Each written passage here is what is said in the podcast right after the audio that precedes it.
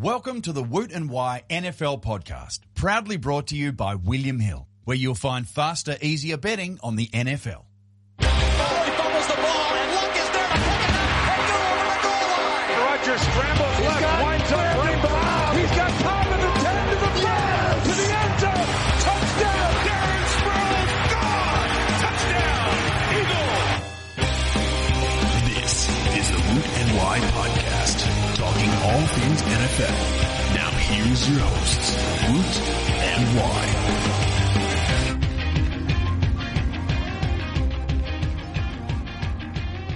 Hello, hello, hello, and welcome to another episode of the Woot and Wye Show. I am Josh Wye, and as I said earlier on in the week, Josh is away down in the south coast. If you're friends with him on Facebook or follow him on Instagram, you could see some of his happy snaps frolicking in the sand and sun down in a place called Huskisson, the south coast, beautiful New South Wales here in Sydney, or not in Sydney, in Australia. But uh, luckily for, for me, I have a, a brilliant co host, and all the feedback this week's just been about how good RJ Ochoa is. RJ Ochoa, more RJ Ochoa. Like, you know, a compliment my way would be nice, but obviously that's what the people want, and he's back on back on the show, and I'm going to put his Twitter handle f- straight off the bat because we've got a couple of questions asking it because it was at the back end of the show. Really, you should be listening the whole way, but that's fine. At RJ Ochoa, you can follow him on Twitter, and he's back on the show, and uh, it's always a pleasure having you on. Hey man, uh, really enjoy it. Really appreciate the feedback. By the way, to everyone that reached out, it's very kind, very heartfelt. And um, I know that Woot is on the South Coast, uh, but you know, I'm I'm in South Texas, and so you know I know where if- I'd rather uh, be. Yeah, I'm southbound and making it happen still. So that's all I'm saying. Come on, And, you know, just enjoy for the vacay. And for the South theme, my franchise is heading deeply south into the ether. That's true. So That's which that's very true. which we'll get to uh, we'll get to uh, in the show in the news. Plenty of news to, to run through, but uh, you know your pull on this show is phenomenal. I even got emails this week from people asking about you. It was uh, it was phenomenal. But uh, championship weekend, one of the biggest weekends of of the NFL season, is ahead of us, and we've got two block buster matches, and obviously the winner of those will meet in the Super Bowl, which is the the grandest stage of them all. But looking past that is the off season. What's on the agenda for, for you in the off season, uh, Mr. Ochoa? Well, I, uh, you know, you and I were talking off air. I'm a big reader, and uh, I got a lot of books for Christmas. Um, you know, I got the new Mike Freeman, Ken Stabler book. I'm really excited to dive into that. Um, I got the Michael MacCambridge book on Chuck Noll. Really excited to pour into that one. Um, you know, obviously going to get a, a few Netflix shows under uh, under my belt, and um, you know, What's on the agenda? What are you binge watching? Well, I uh, you know when I when I do some writing, I like to have something on that I've seen before, just so it doesn't you know it'll distract me if I haven't. So currently, I'm rewatching How I Met Your Mother. So that's something I'm doing right now. But I'll probably cruise through. I'm thinking uh, either The Office again, Oh, or um, you know. I, uh, I I didn't give it a chance last year just because everybody else uh, was into it. But Last Chance U is on my list uh, to get done, and it's a tradition for me. Every summer, like the springtime, I rewatch Entourage, so I'm pretty excited for that. I rewatched Entourage uh, last uh, last year in 2016. Uh, obviously, we're only freshly in the new year, so I rewatched that. I'm currently binge watching Ray Donovan. I don't know if you've watched that on Showtime.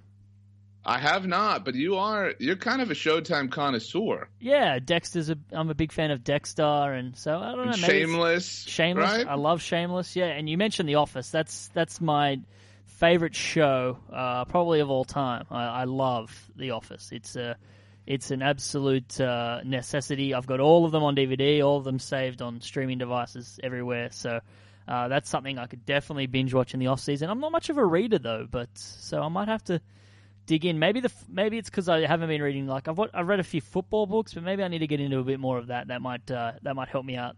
Sort of when the topic is something I'm really into.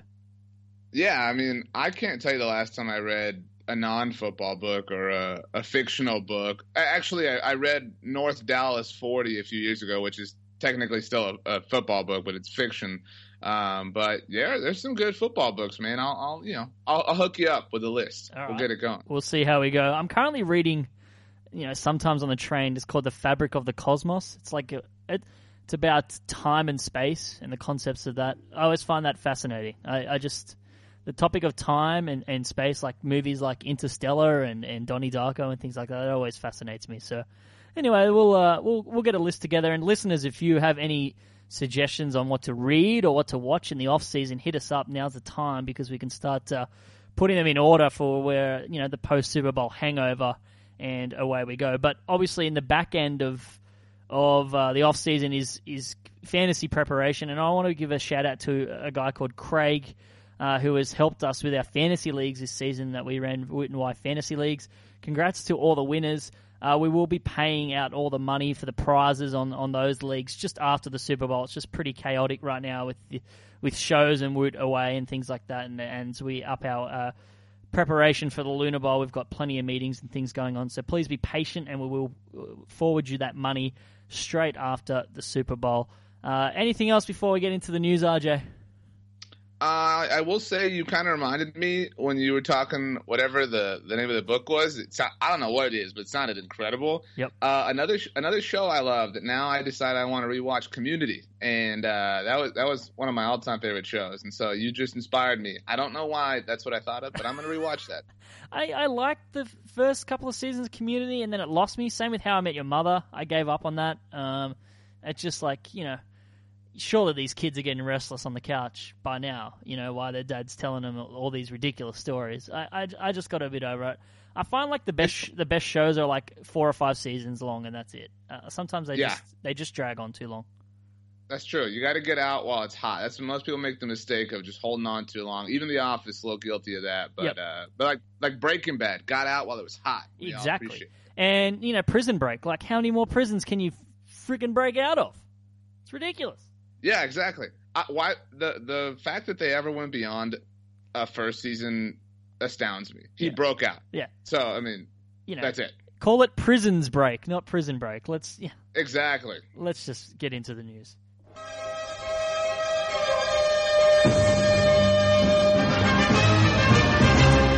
All right, uh, the Raiders, the Oakland Raiders, have officially filed relocation paperwork for their proposed move to Las Vegas. This has been expected for quite some time, but now it's official. So 24 of the 32 owners have to approve the move. And if that is the case, the Raiders will move to Las Vegas in time for the 2020 season, or they hope to be. Uh, but you know, you know, stadiums never really run behind unless you're in uh, South America or something preparing for the Olympics. But let's uh, be honest, here in Vegas, it'll it'll be built. But the Raiders, they hope to play in a 1.9 billion dollar stadium financed by, uh, in part by casino magnate Sheldon Adelson and the Clark County hotel tax revenue. So that's what they're ho- hoping to fund it. Um, so uh, even if they are approved for relocation, they plan to play the next two seasons in Oakland as the Oakland Raiders. So that's the that's the current state of uh, the Oakland Raiders in the NFL. Three possible moves in, in the space of three years. I have to say, I mean, I, I'm a big NFL history aficionado, and at first, you know, I don't, I don't mind the Rams moving. In fact, they belong in LA. Cool. I don't really care about the Chargers, not really affecting me. And so at first, I was like, okay, Raiders, you need to stay. You know, you're the you're the Oakland Raiders. But I've seriously warmed to this. Uh, the Vegas Raiders just, you know, it, it just reeks of, of Al Davis, and I, I just I like it. I, I'm I'm rooting, but it is awkward how they would be sort of the temporary Oakland Raiders. I don't like that. There's this this weird sense, you know, surrounding this whole you know thing. It's it's a weird drama type thing, and, and that particular element I'm not stoked about. It's uh, it is a little bit weird that, and I feel bad for the Raiders fans. This gets announced on the 15th year anniversary of uh, of Tuck, you know, the Tuck Rule game where Tom Brady got gifted a, a playoff win and ultimately a ring. Um, that's And a an- dynasty. That's, another topic to to go down, but. It, you know that the Raiders have been crying out for a decent team and success, and they finally got it. Now they're going to ship up and move to Las Vegas. Now I'm with you. I, I like a team in Vegas. I think it's cool. But why don't the Chargers just go to Vegas then? Why don't Oakland stay in Oakland? LA is the Rams, and the Chargers are in Vegas. What's what's wrong with that? I think that's probably a, a better avenue from my point Well, of view. Anyway, You're right, and because that appeases to Oakland, keep because Oakland at least wants the Raiders. You know, it, it seems like nobody really wants the Chargers, and um, you know, while the Vegas Raiders does ultimately sound cooler than anything else, if you put the Chargers there, you know, th- what's Vegas? It's the city of lights. You know what I mean? Like, it just makes sense from a literal standpoint to put the Chargers there, in, in my opinion. Yeah, so obviously we've got to wait for the vote, but it's all, you know, it's more and more looking likely that it's heading down that route, and you, you feel How for- would you vote if you if you owned the Colts? How would Oh. you vote? Boy, um, let me put myself in the mind of Jim Irsay. It's just uh, It's- it's a rough place to be. uh, uh, uh. I don't even know how Jim Irsay would think. I, I honestly don't know what he's thinking right now. Uh, Oh, if I if, think- if I, I was think- I'd probably vote no. I'd say let's revamp their stadium. I am voting yes, I think, because that's, you know, there's so much made about moving to Los Angeles and how it's the second biggest media market in America, and that's true. And now there's two NFL presences there. Cool. What is Oakland bringing you if you're a, a non California NFL owner? The money available Sure. to you, your piece of that pie becomes larger if the if the Raiders or whoever are in Vegas. And that's why I think I'm voting in approval. And I, I guess they're going to have to. There's there's also I didn't even think of this until you you were speaking is a league wide effect and having a team in Las Vegas where it's legal to gamble would have a ripple effect across the entire NFL. I think it would change the way the NFL is, and that's something that the owners have to consider, and that might be something that would benefit them because you could see, and you know, a lot of clubs down here are sponsored and affiliated with betting companies and whatnot. It's a, it's you know, sports fans. That's what they do. It's part of the the commercials and the advertising down here. It could be something that that actually helps you know the owners make even more money, and it's something that would probably help them. So that's another aspect to look at. Yeah, and you know, I think about I think it was the 2007 NBA All-Star game was in Vegas and, and that was complicated, but you sort of you know, have a monopoly on professional sports in that, you know, land of entertainment.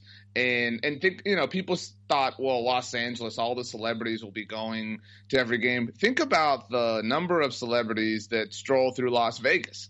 I mean, it's a big thing, and to your point, the ripple effect, the betting element. Then I think you know DraftKings kind of comes back into play and things like that. I mean, it, it becomes a big sort of money making opportunity that if you're you know if you're there and you know get you some of that money. I would definitely go back to Vegas if I know I get to see an NFL game. So it's big for tourism as well. But uh, we'll wait and see. And you know, I mentioned Jim Irsay before. The reason I was putting myself in the mind of in in, in his mind is because he has been.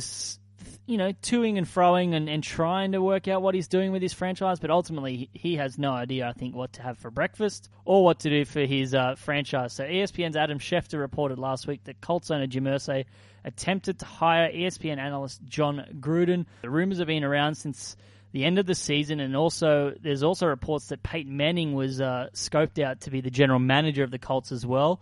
So it pretty much sounds like Jim Irsay wants to make a change, but he doesn't not want to sack Chuck Pagano or Ryan Grigson before making an additional hire. I feel like he sees Pagano as like a safety net. Maybe I'm giving him too much credit. There was an article by uh, the Colts Authority website uh, this week, but it was by a, a guy who claimed to have known sources, and he pretty much said that Ryan Grigson's the reason that we don't have Jon Gruden is that Irsay uh, was told by Gruden that he, he wants his own general manager and he would fire Ryan Grigson, and Jim Irsay said no, um, which just seems completely crazy to me. Well, let me first say that my heart hurts for you, buddy. All right, uh, I get it. This is weird. All right, this is a lot to process. All right, so I'll talk you off the ledge if I need to, but this is the ultimate Jim Irsay thing to do because every offseason or you know every coaching hire cycle it, it, Jon Gruden's name comes up. Oh, you know, he's he's thinking about getting back into it. He's ready to walk out of the booth and it happens every year and every every year we get a little bit, you know, a little bit more beyond it because it's been forever since Jon Gruden was in the NFL. But it, it's just such a Jim Irsay thing to do, you know, like I can be the one to to get Jon Gruden out of the booth. I, I can be the one. I have the golden ticket and Andrew Luck, and now this is just really embarrassing. And now you know how do you feel if you're Chuck Pagano? How do you feel if you're Ryan Grigson? You know how, how it, it's dysfunction. It just feels, and, and I hurt for you here. It just feels like we're going to be here a year from now, and Grigson and Pagano are both are going to have been fired, and no one's going to want this job. Um, the only enticing thing about it will be Andrew Luck who is nursing a shoulder surgery and played the entire 2016 season with a lingering shoulder issue that happened in 2015. And this is part of the reason why I want Pagano fired. He actually trotted Andrew Luck out for a meaningless game in week 17 and let Andrew Luck drop back to pass 40 times, knowing that he had that shoulder injury. Uh, he requires surgery. He's back. He'll be back in July, so that's fine. But just the amount of risk that they took on Andrew Luck this year is crazy. And you're right, Jim Irsay just instead of making a smart hire uh, or, or, or, putting someone in the right spot, he just chases these flashy names and wants to be a, a star in his own mind and, and just be the center, the belle of the ball. It, it's just your face is red enough. You're already the center of attention. Just it, it, it's just so frustrating. It really is like we're the Browns, but we have Andrew Luck. Man, I, you know that's kind of an over dramatization, but it's you know I, I can understand that to a degree. I mean, th- this is almost a. I mean, at least now, if you remove the Andrew Luck factor, obviously a little bit worse because yeah, at least so. the Brown at least, at least the Browns say, okay, well, Hue Jackson. Hey, maybe he's the guy. The players have kind of bought in, but you're feeling stuck. You know, you're you're stuck under Jim. You're stuck under Chuck. You're stuck under Grigson. It, it's just a, a you know you're trapped and this is uh, you're right to trot Andrew Luck out there to have him throw as many times as he did. He, the only redeemable qualities about that team for me are Andrew Luck, and I didn't credit him properly enough, but T.Y. Hilton. That's it. Mm, it is. It really and, is. And and it's a shame because you know so much is made about the wasting of the you know prime years, the golden years of Andrew Luck's career. But not only are you wasting that you're wasting the golden years of a division that is yours for the taking. That that division is a free playoff ticket every year. And all you have to do is get into the playoffs every year, and, and, you have a shot. I mean, we talked, you know, the last show about how Tom Brady has seemingly had that his whole career. At some point, you have to imagine, just off of odds, that the AFC South is going to become substantial. And maybe when that happens, even if the Colts get there, everyone has floated to the top, and you no longer have the edge.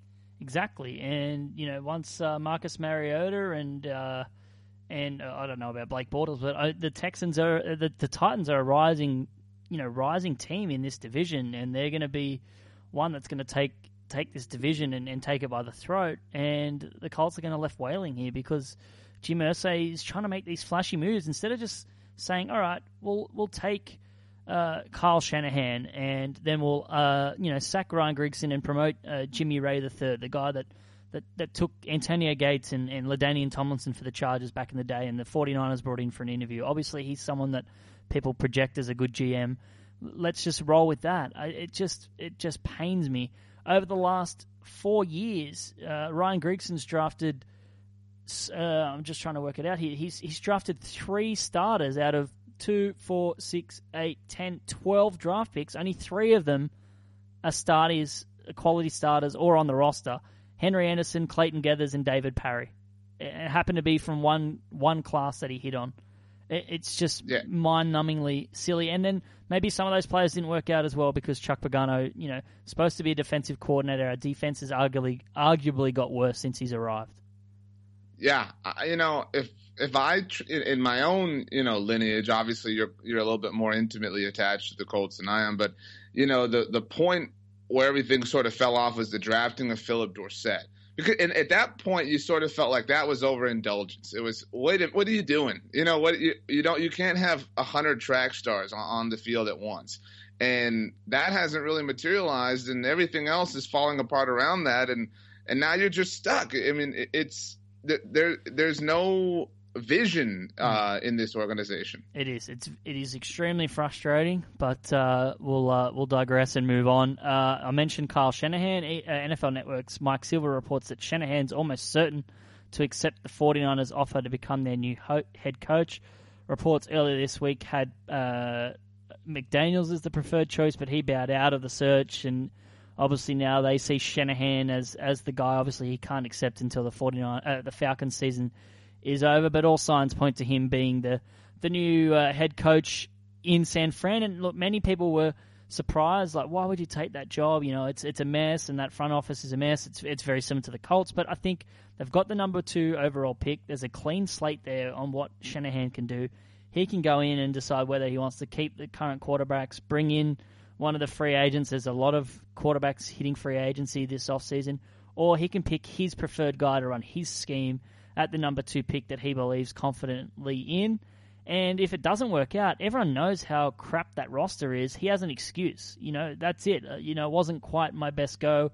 Uh, I'll go back to being a coordinator and then give it another go. Sort of like a Jack Del Rio, what he's, you know, revitalized his career in Oakland. You know who the real genius here is? Is Josh McDaniels. Josh McDaniels has has learned from his mistake in Denver, and he is the true genius here. Now, I understand that I'm saying what I'm about to say with the liberty of not having to make these incredibly difficult decisions that lots of things revolve around. But I think that Josh McDaniels learned to exhibit patience and to take the job that sets you up properly for the future. I don't think that the 49ers job does that in this situation because you're right. It's not just that the roster's a mess, it's the front office is a mess. They're going on their third coach in as many years after, you know, a pretty legendary dude decided to walk off kind of on his own, you know, accord. Yep. And so Kyle Shanahan should take a page out of Josh McDaniels' playbook on this one. He's got Matt Ryan. And he, I mean, because if you're, and you know, I understand the NFC South is a little bit competitive. The Panthers probably come back, Bucs look good, Saints, whatever. But if you're Kyle Shanahan, you've got this reputation working for you. Matt Ryan's probably going to win MVP. You come back, you do it again. Maybe next year a different job opens up for you. And that's why Josh McDaniels is smart because if you and I are right to the point we were making a minute ago that at some point Chuck Pagano gets fired, that's the job I want if I'm Josh McDaniels. I want to attach myself to a quarterback and to an offense where I have an ability to succeed because I am this prowess filled offensive coordinator. I don't want to go somewhere where I don't have the ability to to do anything because mm-hmm. everything around me is garbage. Yeah. It, but it is cool because, you know, Mike Shanahan, obviously, lots of success as the 49ers offensive coordinator at one point in time. So I like the lineage. That's cool. Yeah, I, I can see that point, but I, I can see if Shanahan actually goes in and does a really good job and, and, and, and repairs this offense and turns the 49ers around, not just in overnight, but obviously it's a, it's a you know a one or two season job here, then he's going to be labeled a hero and and and really show that he is a truly truly great coach. And I guess the upside there is is worth it. And even if he does get fired at the end of the year, he will be snapped up as an offensive coordinator in a heartbeat at any location because people know what he can do with a proper quarterback. Sure, but what's the larger likelihood if you're Kyle Shanahan here? You go to San Francisco and have success to the point that you're a hero, or you have enough success again with Matt Ryan and the Falcons offense to the point that you're a head coaching candidate a year from now once again with the ability to, you know, have a little bit more options at your disposal. Yeah, I, I'm guessing the last one, but you know he may. Uh, I was really tempted to say, you or live long enough to see yourself become the villain. Um, yeah, and and you know, at, at, the end of the day, it's it's hard to turn that down, and so I get it. Yeah, but, you know, yeah, Josh every, Josh every, McDaniels. I still I still don't know about him as a head coach. I just the what happened in Denver, and it wasn't just he failed; it was just a colossal up, like of of the tenth degree. It was just it, a monumental disaster. He's going to be your head coach in a year. I know, and I don't know how I'm going to feel about that. All right, let, let's move on before I start crying. Uh, the uh, CBS, the CBS, no, CBS's Jason La Canfora. Uh, whether you like him or not, he's reporting the Browns have made significant progress in contract talks with impending free agent Jamie Collins. Has been confirmed by Mary Kay Cabot, uh, and they're expected to finalize a deal by the weekend. So, uh, part of the reason that Collins was ousted from New England was because he was demanding a, a huge uh, price tag and thinks that he's worth it. And the Browns will give that to him because they can afford it and they need as many playmakers as they can get. I think this is Jamie Collins accepting what life has dealt him. Jamie Collins is the Josh McDaniels, excuse me, the Kyle Shanahan of free agents. Look, you know, this place sucks, but I have a chance to be paid. I have a chance for some supreme individual recognition. Um, hey, let's party. They, there's a target here. You know, I can make it work. That's pretty much just the philosophy, I think, uh, of Jamie Collins. There's a Cleveland tax. Like you, you get twenty percent extra because you have to play in Cleveland. Exactly. I mean, look, this this roster is a disaster. I mean, this team is a disaster, and um, I think there's a lot of public perception about Jamie Collins, especially after a guy like Bill Belichick casted him off. And so, yeah, if you're Jamie Collins, get paid, enjoy life, and uh, you know this this this is just a job. You know what I mean? That that's all this is. If Yep. you're Jamie, it's it's just a job, and he was transferred to the Cleveland branch. Yep. um, I I don't think this is Brown's roster. I think in a year from now, when Collins is thinking, "Oh, I've got to play with Cleveland," I think he'll be f- feel so much better about his situation in a year from now. Um, you know, I, there's all the talk is that Buffalo is going to move on from Tyrod Taylor. I, I would love to see Tyrod Taylor with Hue Jackson in Cleveland, and then the Browns can load up at, at early on in the draft at defense, and, and they have so many picks, or they can even trade down if they if they don't need a quarterback and, and stockpile more picks. I feel like this front office is slowly getting it right. I don't think their free agent class, their draft class this year was a complete disaster.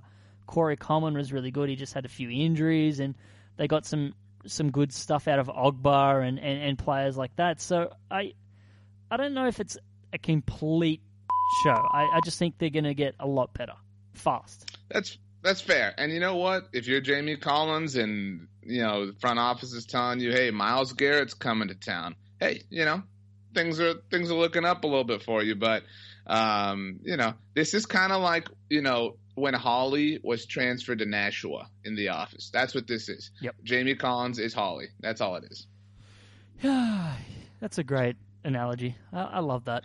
All right, Adrian Peterson said he was uh, he. This is the last little bit of news before we preview championship weekend. So just you know, get excited. Just uh, Oh my God! Stay okay, calm it's as I happening. play this Everybody office stay job, calm. rightly Let's- so. Procedure, stay calm. everyone. What's the procedure? Stay calm. Wait, wait, wait, wait. Everybody, calm down. had to play that office drop after uh, branch movements. Nashua, Holly got mentioned. Last little bit of news: Adrian Peterson said he's interested in playing for the Texans, Bucs, and Giants. He's still under contract with the Vikings, but there seems to be little hope that he remains with the team next season. He's owed 18 million in salary and bonuses, including a 6 million roster bonus due on March 11th. There's also little chance any team trades for him given his injury history and his age. So that means Peterson should uh, be a free agent and be there available for the picking. So they're the three teams he mentioned. And I remember distinctly having you on RJ about a month or so ago when I think Josh was unavailable like, for for some reason, and Adrian Peterson was on the news and or in the news, and uh, we mentioned landing spots, and I, I believe you mentioned the Giants. I did, yeah. It, it felt like a dot um, that's quite easy to connect for some time, and, and, and I also believe that uh, our uh, our fellow friend and your countryman Lori Haresh uh, had mentioned it at one point in time as well. Somewhere I saw it. It uh, it just makes too much sense not to happen. Honestly, I know he's he's down with the Texans and Bucs, whatever. But the Bucs just invested in Doug Martin a season ago. I know he's dealing with the suspension that'll you know carry over to the beginning of the season. Uh, and but the Texans just invested in Lamar Miller. I, just I can't see either one of those teams, um, you know, sort of accommodating him in in the wherewithal that would come with that. The Giants make so much sense, and it's terrifying, but. It's kind of rubbing me. I hate to be like this get off my lawn guy, but it's kind of rubbing me the wrong way that Adrian Peterson is openly, you know, demanding almost who he wants to play for when he currently plays for the Minnesota Vikings. Yeah, and also he hasn't really performed in in very very long time. Like you are not the Adrian Peterson that we all know and love.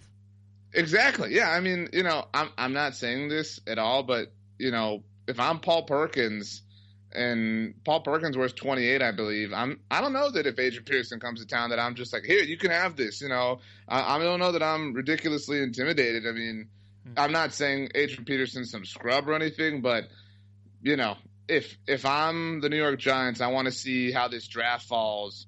If Dalvin Cook or Leonard Fournette are potentially falling to me or something, because I mean, I don't know that I want to invest in Adrian Peterson at this point in time. Especially, you know, he's he's a big question mark, just like Tony Romo, in terms of we haven't really seen him in a long time. Yeah, exactly. And this this time, this period is probably the worst time you want to be a free agent running back. This this draft class of running backs is is really really strong. And Mm-hmm. you know, I'm thinking of Eddie Lacy as well uh, heading into free agency because the Packers are not re-signing him, or if they are, it's going Right. to be for you know half the money that Eddie Lacy thinks he's going to get um, because he's been outplayed by Ty Montgomery. But it's just a terrible time when you have your Leonard Fournettes and your Christian McCaffreys and your Dalvin Cooks and even your Jamaal Williams from BYU and, and players like that heading into this draft. It's the worst time. But you know who's probably going to overspend for Adrian Peterson? The Colts. You know, Yeah, it's, you know it's uh, coming. Yeah, I mean, I yeah, that makes sense. I mean, he's just Frank Gore part two, Yep. and then it's you know Adrian Peterson, Andrew Luck. That'd be that'd be cool fantasy team, but I I don't know this. You know, it, Adrian to the Giants does seem very likely, um, but you know Adrian Peterson's kind of annoying. Honestly, I mean, it wasn't.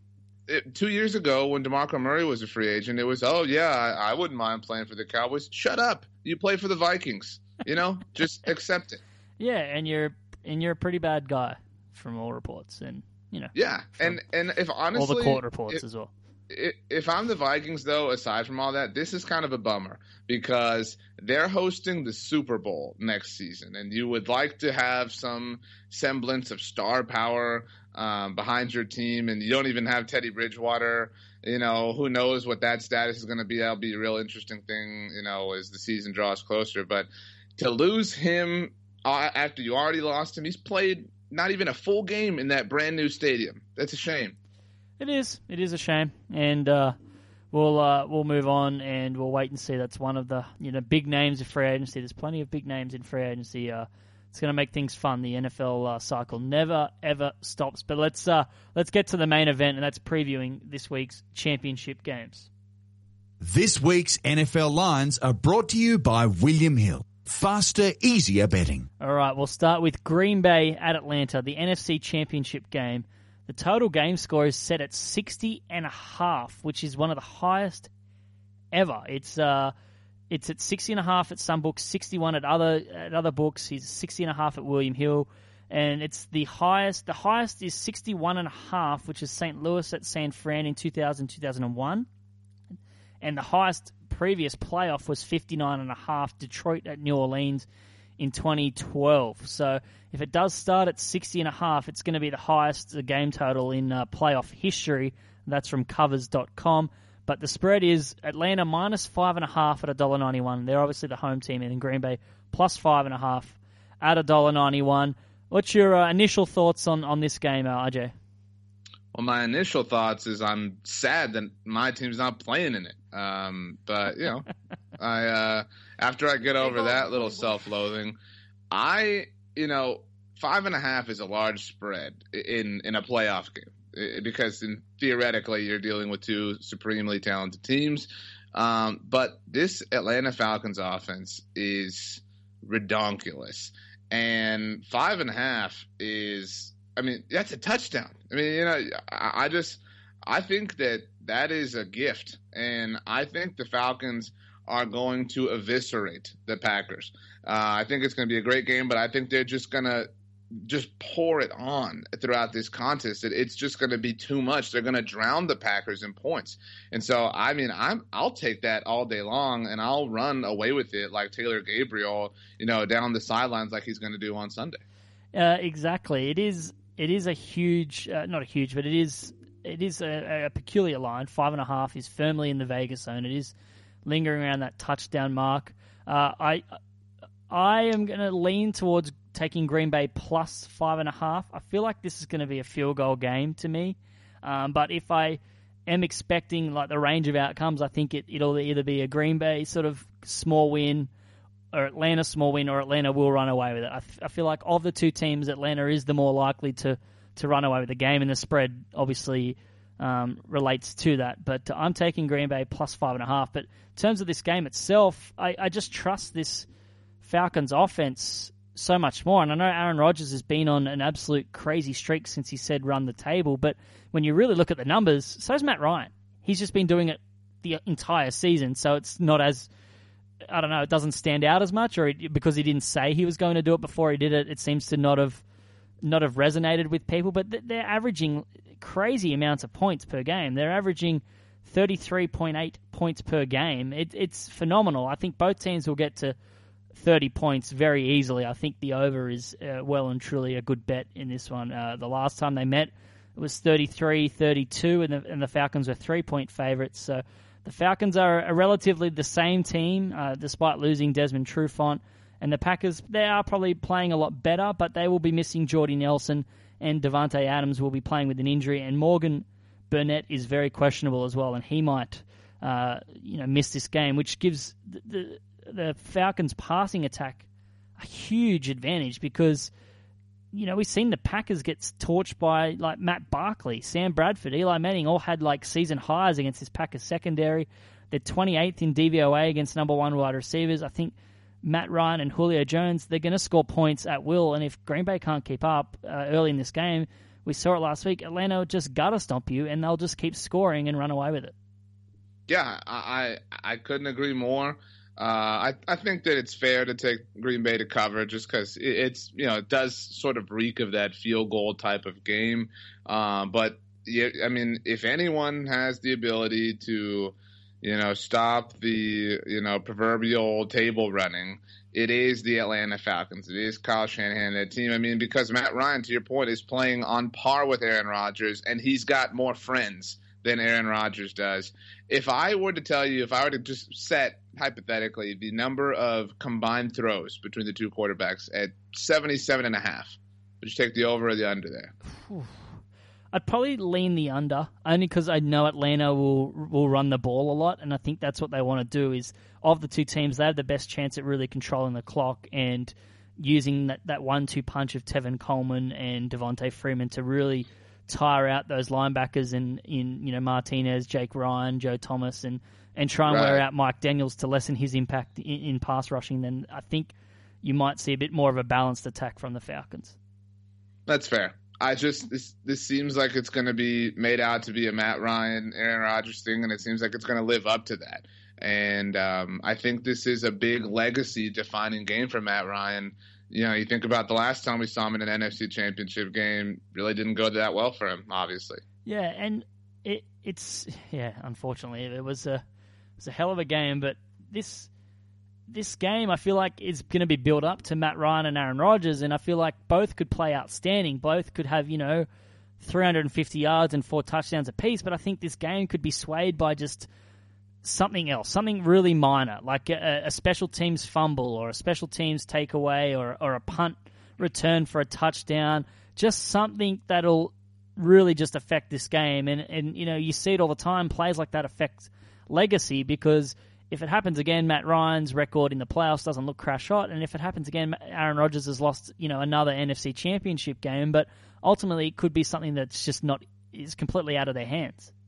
Right, and to that exact point, you think about the playoff game the Atlanta Falcons have won this season, and I think there's no disputing. We talked about it. The shifting moment in that game was the penalty on the Devin Hester insane punt return. I mean, if that if that doesn't happen, to to the to the point, I mean, maybe the Seahawks win. Matt Ryan's playoff record looks even worse. Russell Wilson is billed as this larger, you know, emphatic guy, and this NFC Championship game is happening at Lambeau. Packers Seahawks, what that's been the fail Mary, you know, the rematch from two years ago. I mean, it's it's insane to to think about exactly. I mean, how much of individual legacies revolve around total and complete things that they don't control at all. Exactly. Looking at this, obviously, the start of the Seahawks game, that they really ran the rock against Atlanta, uh, and Atlanta's 29th in, in rush defensive DVOA.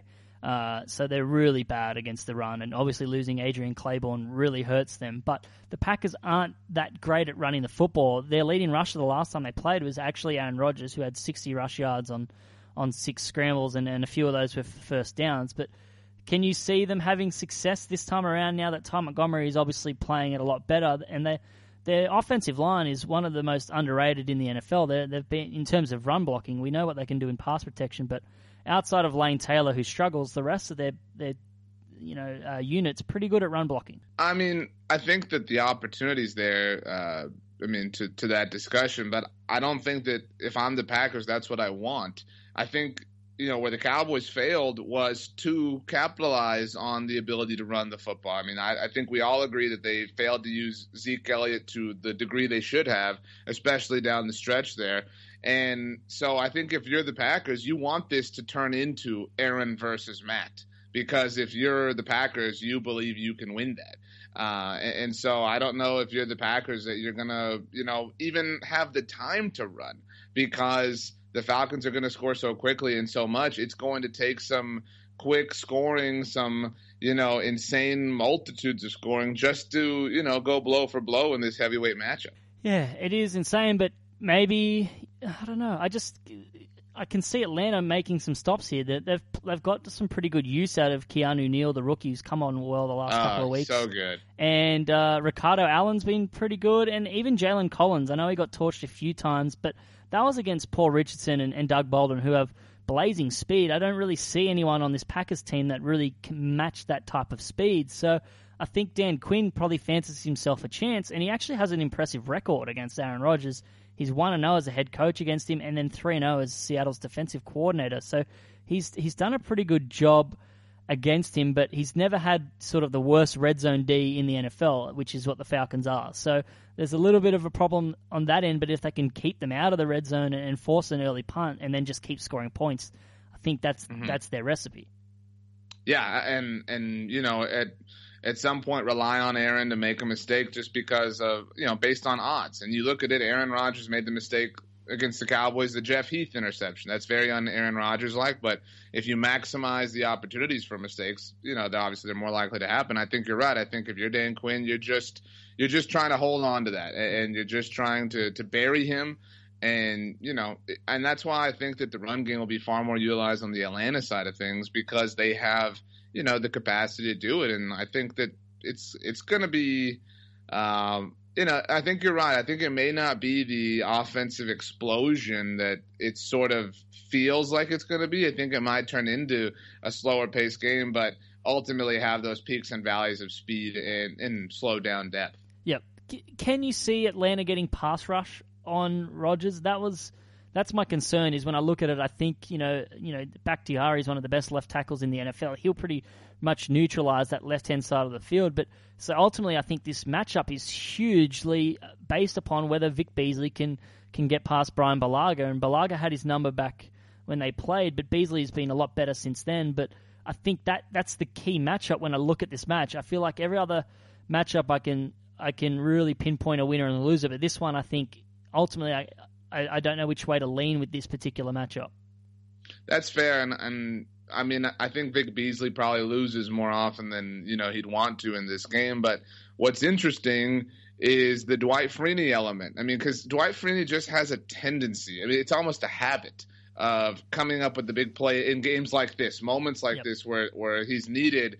And you know we're gonna, and, and you can already smell it. We're gonna get that storyline one way or another because somebody has to win this game about the veteran pass rusher who's looking, you know, to get some, you know, ring before he's out of here, whether it's Dwight Freeney or Julius, Julius Peppers, Peppers, for the Packers. I mean, so you've, I think that is you were talking about th- there's going to be a, a weird, not a weird play, but a random play, something that that pivots this game one way or another. I think it might rely on the veteran old man pass rusher, and you've got another one on the Pittsburgh Steelers. It's pretty crazy when you think about it. It is, it is, it is crazy. You know, three or four, and then you could even probably throw in someone like Rob Ninkovich as well for the for the Patriots. That's true. Good That's, point. that's been a journeyman for for a long time. Uh, all right, what's your score prediction for this game and a bold prediction for this game? Oh man, I will go Falcons 37, Packers 34. And uh But bold just prediction. just took Atlanta minus five and a half. I know. I know. But I but so that's but the bold prediction here Okay. is that um, that Atlanta just you know that this isn't a game. You know, it, it's Atlanta just starts off hot and just this never becomes a thing. That Aaron Aaron scores and maybe makes it interesting. Uh, you think a late backdoor cover there to just push it. You think it might be like 37-28 and they score with a couple of seconds left or whatever. yeah, some, something like that. And I think you know, um, I think, but so to get even more, you know, definitive with the bold prediction, I think my boy Dwight Freeney here, I think he hits the sack, fumble, recovery, the hat trick. Wow. Okay, there we go. That's an interesting bold prediction. My uh, my score line here is Atlanta. Uh, I'm gonna I'm gonna give them a. Uh, oh, it's tough. I'm gonna go 38 to 34 victory here uh, for the Atlanta Falcons. I think uh, they'll win, but uh, I think Green Bay will cover. Ultimately, I think uh, it'll be the last team to have possession of the ball wins, uh, and uh, that's that's the way I can see it. So whether that's going to be a field goal or a, you know a, a touchdown to put them four points in front, I don't know how that works out math wise, but I just that's what I'm going with. All right, uh, Yeah. just get off my back, Dad. All right. No, Uh, and I do think there's going to be something crazy. I mean, you, you think two years ago when the Dez catch happened, the, the following week Green Bay goes to Seattle, and the slew of craziness there was unreal. I mean, so I think we're going to see something that destroys Twitter at one point. Yeah, that was that was going to be my bold prediction. Is someone a random a random player is is going to be the hero of this game, and I, for some reason I keep thinking it's going to be like a random like defensive back, like a Brian Poole or a Ricardo Allen or even a Kemal Ishmael. Um, I'm just feeling one of these Falcons defensive backs is going to make a play on, on Aaron Rodgers or on special teams and, and make a play, and that's that's what I'm I'm thinking of. But I, if I'm going to lock into something, I think Ricardo Allen will be involved in a uh, special teams touchdown or a uh, or a uh, turnover. I really want to see. I saw it once in an Oklahoma State game. I want to see Ricardo Allen, you know, like an errant pass thrown out of bounds, literally jump into the out of bounds airspace and bat the ball back in bounds Okay. to his teammate That'll for the interception. That'll that'll meet the needs of uh, of uh, my bold prediction. All right, let's uh, let's move on to the second game, and that is the Pittsburgh Steelers traveling to Foxborough to take on New England. The total game score ten point less, fifty and a half. We've got New England minus five and a half at a dollar ninety one, so five and a half lines for both these games on William Hill. Gamble responsibly. Plus five and a half for New England, dollar ninety one.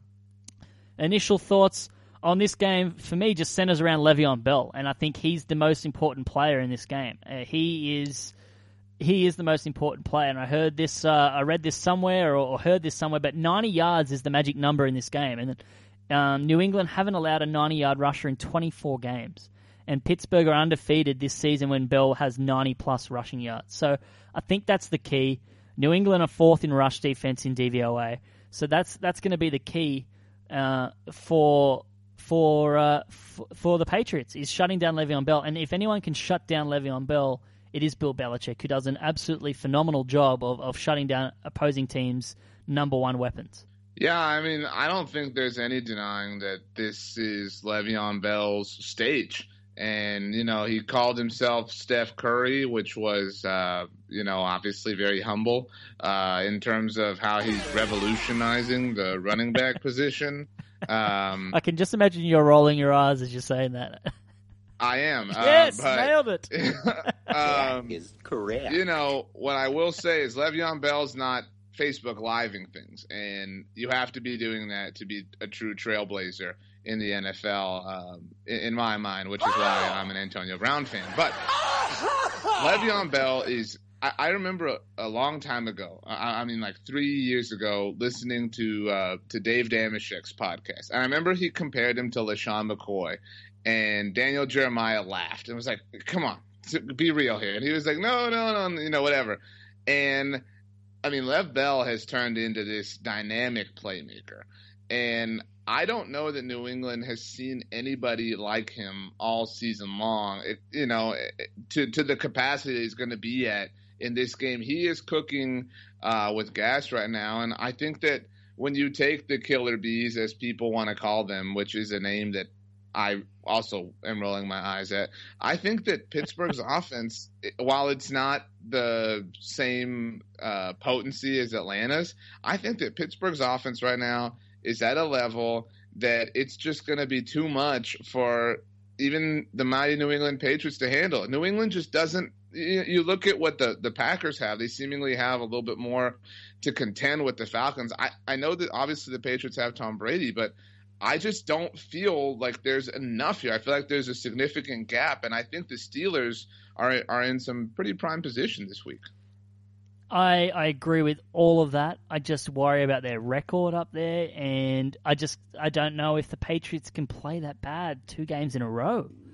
Um, we've, we we don't see it very often. Brady's four and zero outright at home versus Pittsburgh. He's had fifteen touchdowns and zero interceptions against them, and head coach Bill Belichick's nine and three against the Steelers. And the only loss he had at Foxborough is in two thousand and eight when he had Matt Cassel as his quarterback. So all the trends and all the all the points are pointing to New England here. That's true, and I mean, look, the, their their trends. They're, I don't even think they're trends at this point. They're just fact. They're data. They're you know they're almost um, you know cemented uh, expectations. But it, it does. It has felt all season long like New England is. I don't want to say on the decline. I don't want to. I don't want to be that guy. But it, it has felt like they have not been at the height of their power. And they haven't been I mean, tested la- yet properly. Ex- exactly. Um, And when they, were- did, I they mean, lost. Yeah, they were tested by the greatest quarterback of all time in Andrew Dalton, um, as we uh, discussed. Uh, a I was, few, I was thinking Russell Wilson when they lost to Seattle, but yes. right, sa- same thing. Um, and I just, you know, there's so much to be said about how this is really the first time that the the Steelers playmakers are playing together in the playoffs, and I mean they're you know they're dangerous. And to your point about not being tested, they haven't been tested like this, uh, arguably since you know from at least from a defensive standpoint, the New England Patriots standpoint. I mean, at least since the middle of last season. And so, while all of the trends and all the data do suggest that this is the Patriots to lose, I think the Steelers are in a position to come in here and get the upset just because, you know, they're better right now in my mind. Mm. It, it is it is so hard to really weigh up what the Patriots have played. You know, their defense is overrated because they've you know they've had to play these clown cars of quarterbacks. And you know some of these teams have great defenses, and people point that out. You know, you know Brady went nuts at, against the Baltimore Ravens, and you know, albeit it was after Jimmy Smith went down in the numbers and the splits of the Ravens secondary with Jimmy Smith and without Jimmy Smith is like Chris Harris, Aqib Talib, like, which is just a whole different story. But it it's it's a lot easier to eventually win win and get start throwing and, and getting on these defenses when the other side of the ball isn't driving the football, giving you a short field all the time and and not scoring points. So we know the Steelers can do this, and I know they failed in the red zone last week, but they still drove up and down the field all over the Kansas City defense, which I think is a better defense than the Patriots defense. Big Ben, Big Ben was only pressured three times against the Chiefs, and that's a pass rush with Tamba Hali, Justin Houston, Dee Ford, and this Steelers offensive line is barely getting mentioned at all, and they are uh, phenomenal. I think they're probably the best unit in this game when you when you really look at it. I think that's fair, and I think that I, I think that Antonio Brown. I mean, we didn't have really mentioned him except for his brilliant Facebook Live moment. I mean, and Antonio Brown is the most dangerous vertical weapon in the game. And I mean, there just seems like there's going to be too much here um, for the Patriots. I think I don't want to say they'll be exposed, but I think that this will have caught up to them. I mean, they you know we've talked about how they seemingly catch some breaks and some lower level competition. Well, I mean, then you get the big boys coming into town, and things are a whole lot different. And if anyone on this earth can handle that, it is Bill Belichick, which is what makes this game fascinating. But I just lean on the side of what we've seen and what we've seen be impressive. And you're right, that Chiefs defense is extremely talented, and the way the Steelers managed to get it done last week is inspiring. Yep, and this this game is a is a rematch. Um, they met earlier this year, just like the NFC Championship game is a rematch, and the Patriots won 27-16 against uh, Landry Jones, but it was only 14-10 at halftime, and the Patriots had Rob Rob Gronkowski. So you eliminate Rob Gronkowski for the Patriots, you you bring in Ben Roethlisberger for the Steelers, and the five and a half spread seems a little bit crazy to me. I, I'm going to take Pittsburgh plus five and a half, but I still think New England are going to find a way to win. Um, they just seem to have fumble luck and field goal luck in New England, and so I'm gonna I'm gonna tip uh, New England to win by a field goal, and my bold prediction is that there is going to be a missed field goal that seals them the victory yet again in New England. I'm going to take uh, them 27-24. Interesting. See, you and I share feelings about elite quarterbacks. Yours are about Tom Brady's, and mine are about Aaron Rodgers. It's just the same level of distaste. Uh, but obviously, I, I like Tom Brady, but I just feel like he he gets a lot of credit without people f- realizing that he's been in the exact same scheme and under the greatest ever coach of all time, and that's a clear advantage over anyone ever that has ever played the quarterback position.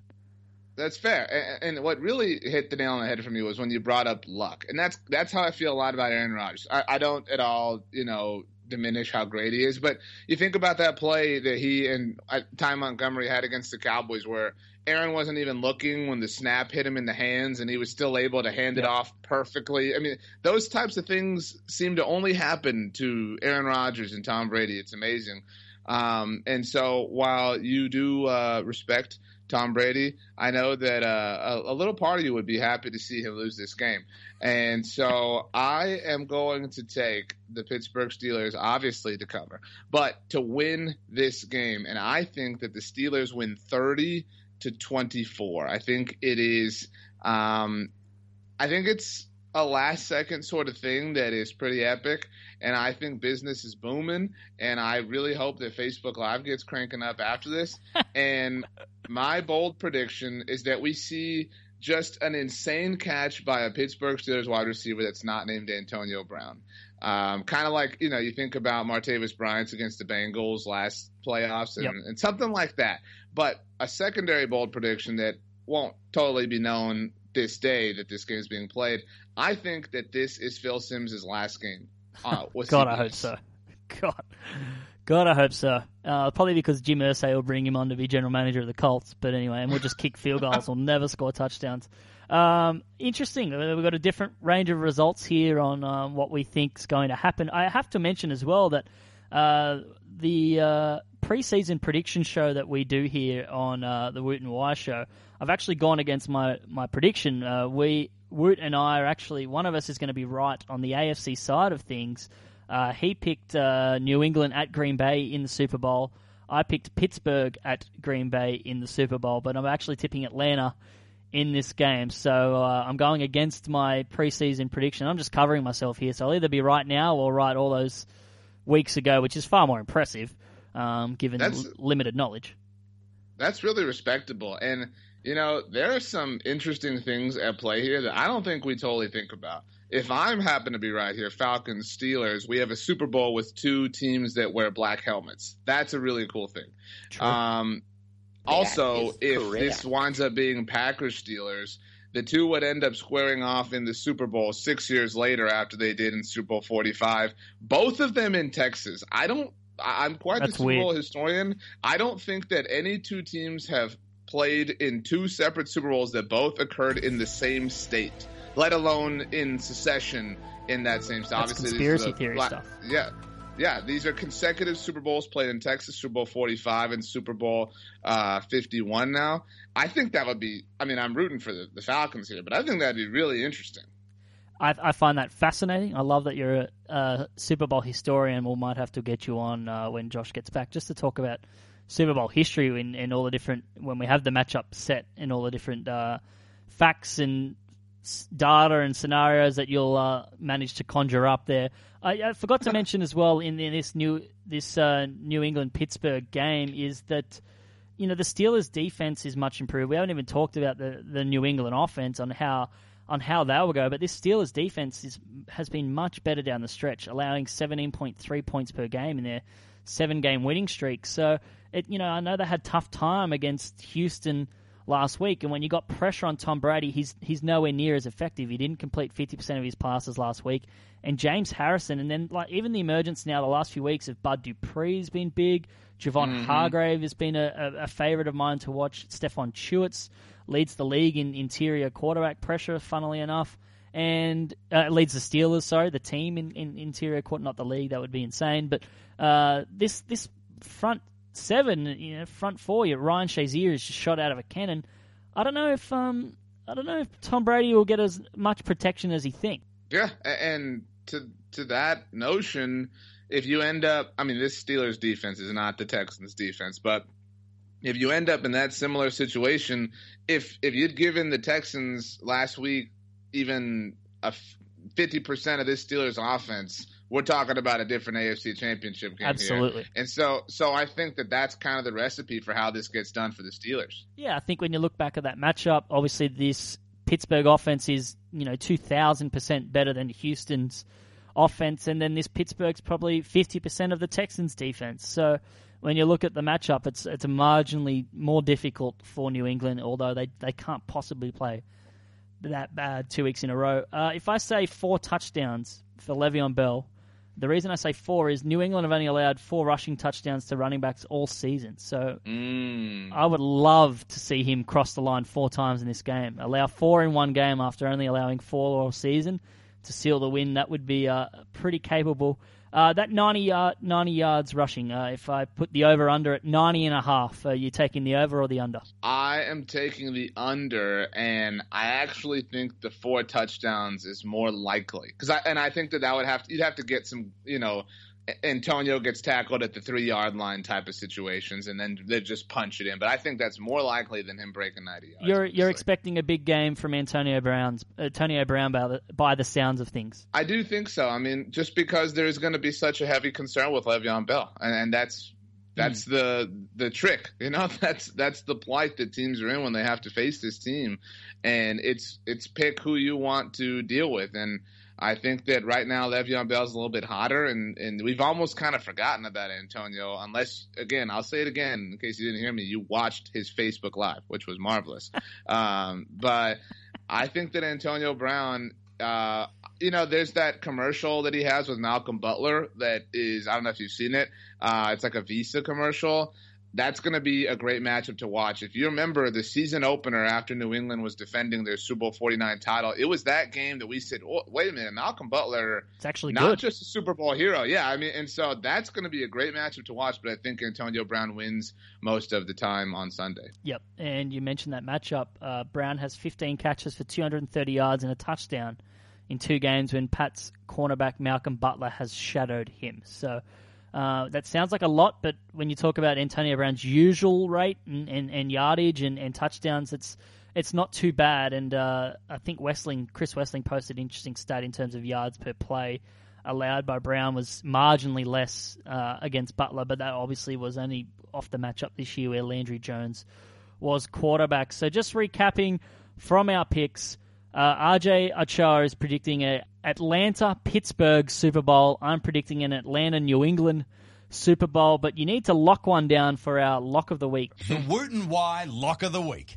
Proudly brought to you by William Hill. Faster, easier betting. You can only go one or two ways, obviously, but what's your lock of the week? you know, I know this is gonna sort of confuse you because I'm kind of going back and forth with how this is gonna work, but I, it's it's gonna I'm gonna make it work. Lock of the week is the Atlanta Falcons. I think that the Atlanta Falcons offense is unlike anything the Packers have seen lately, and I think it's gonna punch them in the mouth, and I'm gonna smile the whole time. All right, well, I'll go the different game. I think Pittsburgh will keep things close, and I think they'll cover at five and a half. And the predictions are it's going to sort of move out to about six points before kickoff. So if you can get six points for Pittsburgh, I think that would be uh, the way to go. But I, uh, I think a, a field goal or four points will be in that uh, New England game, and we'll wait and see. So uh, two just barn burner matchups. It's going to be just phenomenal game. I love championship weekend. Last year was hella fun. That Denver New England game was just really special. I had it had so much meaning uh, to it, and I think uh, we'll see a, a really great one in that Green Bay Atlanta game. And then if Pittsburgh can uh, have an upset there and, and create some shockwaves for the NFL, then we're in for a really really good day. Yeah, and you know, people have said this is the best four quarterbacks in the game right now, and it's it's probably a fair thing to say, at least at this time of year. Yep.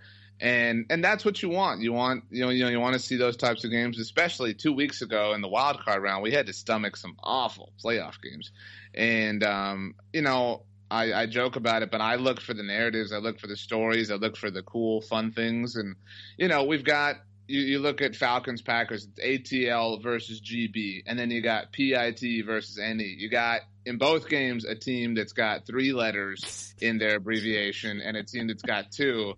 Things like this are beautiful that they just happen coincidentally, and I, I'm just I'm really excited about it. I'm looking for a drop to play after that, but I just couldn't find anything. Um, actually, I do have one. Hold on.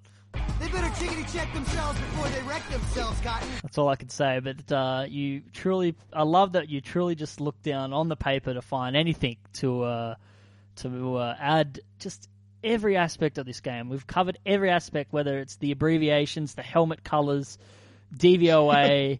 Uh, you know, yards per attempt. You know, why Matt Ryan's a great deep thrower, and Julio Jones is going to torch Ladarius Gunter, and why you know Le'Veon Bell's going to run for 91 yards, and we've covered everything. So if you want more than that, then obviously go somewhere else because that's one of the most comprehensive uh, previews of of championship weekend you're going to get anywhere in in the world or on the internet or podcast, whatever. Uh, and that uh, pretty much wraps up the show. Yeah, and I can guarantee the the RJ Ochoa guarantee ain't nobody giving you a preview like we just did. No, Uh-uh. exactly. Not word for word. That's for, that's a fact and a guarantee. Not word for word. You're going to get that anywhere else.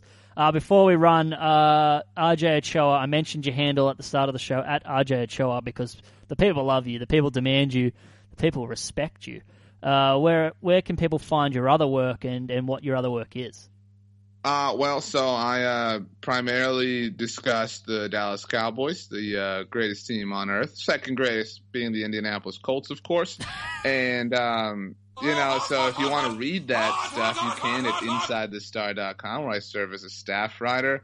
But, um, you know, the thing I enjoy most is every day I host a live streamed Periscope. I've never really figured out exactly how to describe it, uh, but a live stream Periscope podcast, kind of It's great. what uh, I love it. and it's it's called Ocho Live. You can watch every day on Twitter, Periscope, or Facebook Live, uh, approximately 3 p.m. Central Time. Or you can listen to the audio version on the podcast. You can subscribe all the major places: iTunes, TuneIn, Stitcher, SoundCloud, Google Play, or the Cowboy Sports Radio app on vSporto. And just recently, actually, uh, created a Facebook page for Ocho Live. So you should go like that. I will. Give it a I like. haven't liked that yet. I will go in and give that a like. I might share that on the Woot and Wye Facebook page. That's just the Woot and Wye. And as always, you can follow us on Twitter at Woot and Wye. You can like us on Facebook, as I just said. We're also on Instagram at NFL Podcast. We're not very active on that though. But anyway, just give it a like anyway. Brand hashtag brand hashtag content.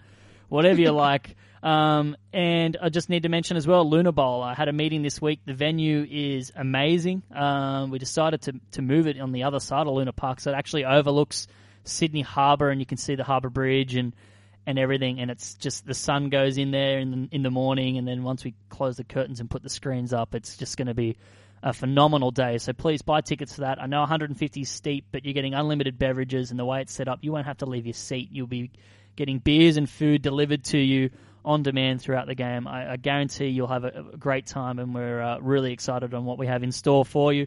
As always, you can follow me on Twitter at JYNFL. As I said, you can follow RJ Ochoa at, at RJ Ochoa. I can't thank him enough for joining me on the show. And uh, we'll be back to preview and recap Championship Weekend and the Super Bowl. Go!